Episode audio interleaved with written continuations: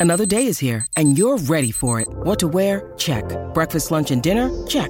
Planning for what's next and how to save for it? That's where Bank of America can help. For your financial to-dos, Bank of America has experts ready to help get you closer to your goals. Get started at one of our local financial centers or 24-7 in our mobile banking app. Find a location near you at bankofamerica.com slash talk to us. What would you like the power to do? Mobile banking requires downloading the app and is only available for select devices. Message and data rates may apply. Bank of America and a member FDIC. When you need mealtime inspiration, it's worth shopping Kroger, where you'll find over 30,000 mouthwatering choices that excite your inner foodie. And no matter what tasty choice you make, you'll enjoy our everyday low prices, plus extra ways to save, like digital coupons worth over $600 each week. You can also save up to $1 off per gallon at the pump with fuel points. More savings and more inspiring flavors make shopping Kroger worth it every time. Kroger, fresh for everyone. Fuel restrictions apply.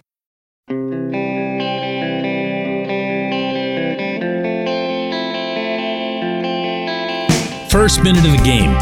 First minute of the game. What's the first thing that comes to mind for you? Yeah, I know. How about the last minute of a period? How about the last two minutes of regulation? Good morning to you. Good Wednesday morning. I'm Dejan Kovacevic of DK Pittsburgh Sports, and this is Daily Shot of Penguins. Comes your way bright and early every weekday if you're into football and or baseball. I also offer daily shots of Steelers and Pirates in the same place that you found this. Mike Sullivan is not exactly known for his flexibility as it relates to strategy. I'm not sharing some deep, dark secret here, am I? He has his system. He believes in his system. He's built everything since he's been a head coach on, in essence, the same system. Because he further has faith that if that system stays consistent, if it becomes a core belief of the players that you have in your locker room or even the players that you have in your minor league system, all of whom are also instructed to follow this system, then it becomes, repeat after me, playing the game the right way.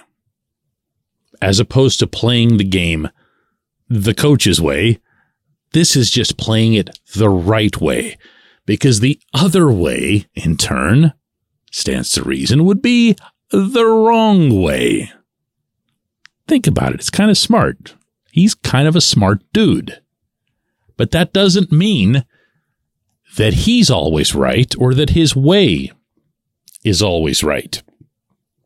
Because even the greatest system in the history of professional sports, any sport, won't work if it isn't matched by the right type of player.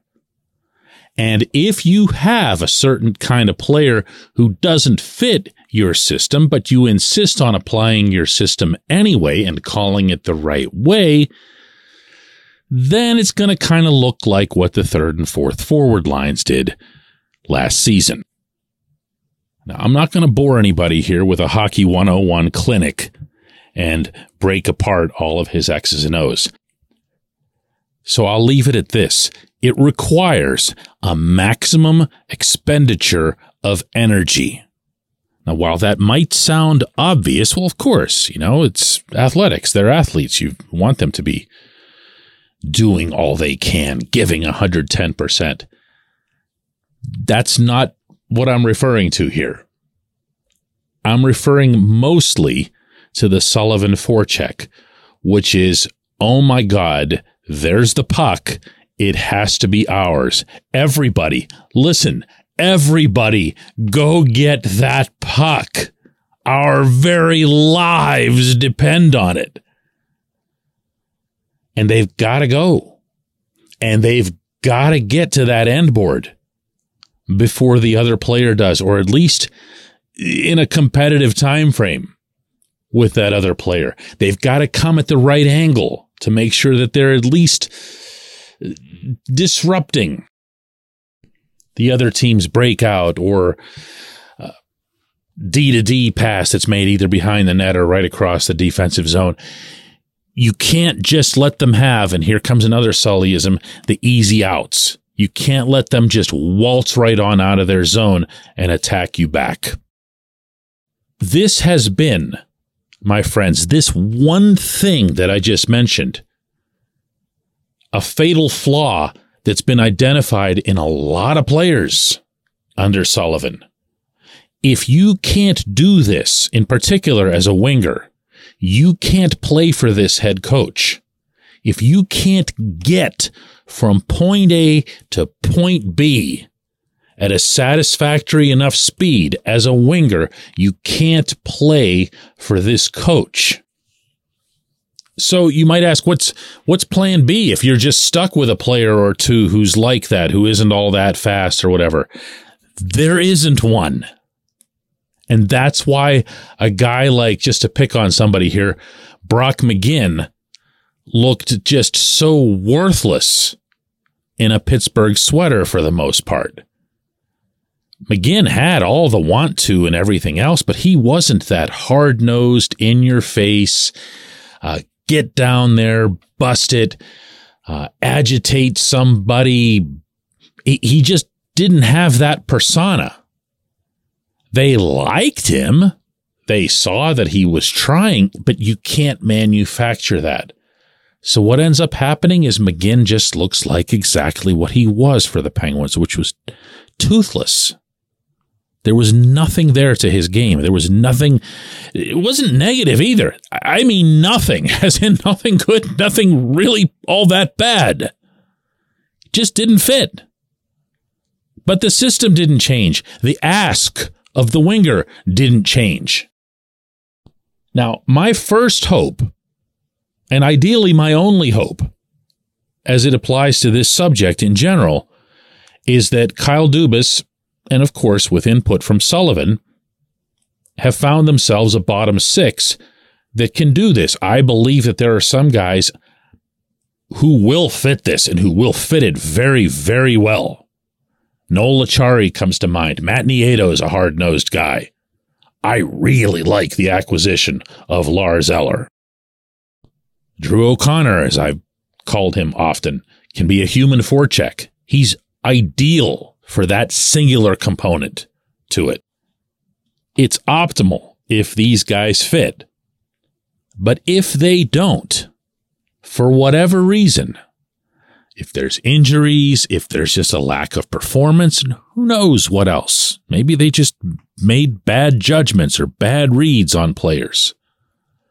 If that happens, you've got to find a way to protect a two goal lead late in regulation. Never mind those other lapses I described. That's the killer. If you take a lead into the final few minutes of a game, you have got to have some alternative scheme, some different look, maybe even just to throw the other team off. It's okay to do that. Yes, I'm aware that there are situations in which the Penguins will sit back and will have sometimes zero forecheckers. That's really rare, but it's happened. Problem with that, when they do that, is that they're lousy at it. Okay? It doesn't come naturally for them. So it's something that I think should be emphasized when they get to training camp. When we come back, J1Q. This segment of Daily Shots brought to you by Family Table. Mom inspired, chef prepared meals delivered straight to your door. No prep, no mess, just reheat. That gives you more time for your family or hobbies. Go to FamilyTablePGH.com. Use the code DK40, that's DK40, for 40% off and free delivery on your first order. Order by noon Thursday for Monday delivery. Family Table, bringing families back to the dinner table.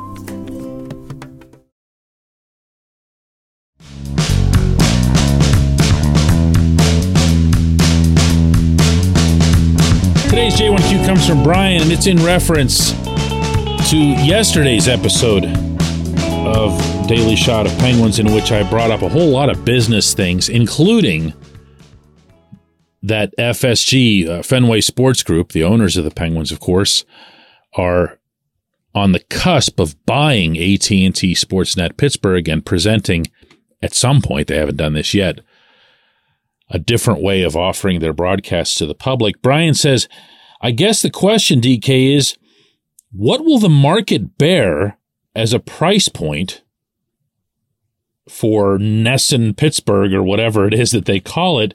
They charge $29.99 a month for Red Sox and Bruins and I keep thinking that 19.99 a month is more realistic for Western PA. Well, Brian, setting aside, though it is a factor that cost of living is tremendous and historically has always been uh, in Western Pennsylvania. You mentioned two teams there to the Penguins' arrangement of having one, at least as we know it at the moment.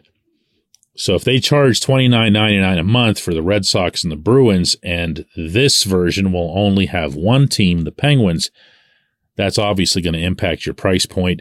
Maybe it just becomes a seasonal thing as opposed to an annual thing. Then you're not getting anywhere near as much money. I'm not going to be great with this answer. I pay, I'm trying to think of which ones I have subscriptions to. I have subscriptions to the NFL uh, all three, actually NFL, NHL, and Major League Baseball. And they're around the range that you cited there, the lesser one, the 19.99 a month. But there's a lot of things that are involved in that. The variable in this, the screaming beacon at the top of the skyscraper variable in this is are you going to black out the games I want to see or are you not going to black them out? That's it. Plain and simple. The reason that games get blacked out in a market to understand this is that teams and their related cable operators, the rights holders, can't afford to have the games going out in all kinds of different formats because it holds their TV ratings down. And as a result of that, they lose ad revenue. But if it's the same entity and the entity says, all right, we have a cable station. We have a mechanism here. That's what AT&T Sportsnet Pittsburgh is. There's a studio on the North Shore. They have an antenna. They have space on everybody's uh, cable systems.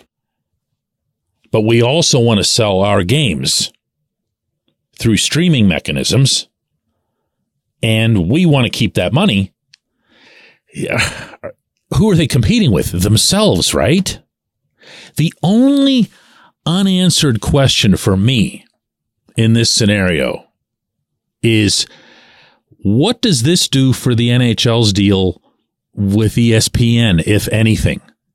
Because for those of you who don't know this, and this is where I pay my monthly fee to ESPN because they hold the rights to all the NHL games, and I love being able to just flip around to all the West Coast hockey that goes on and all that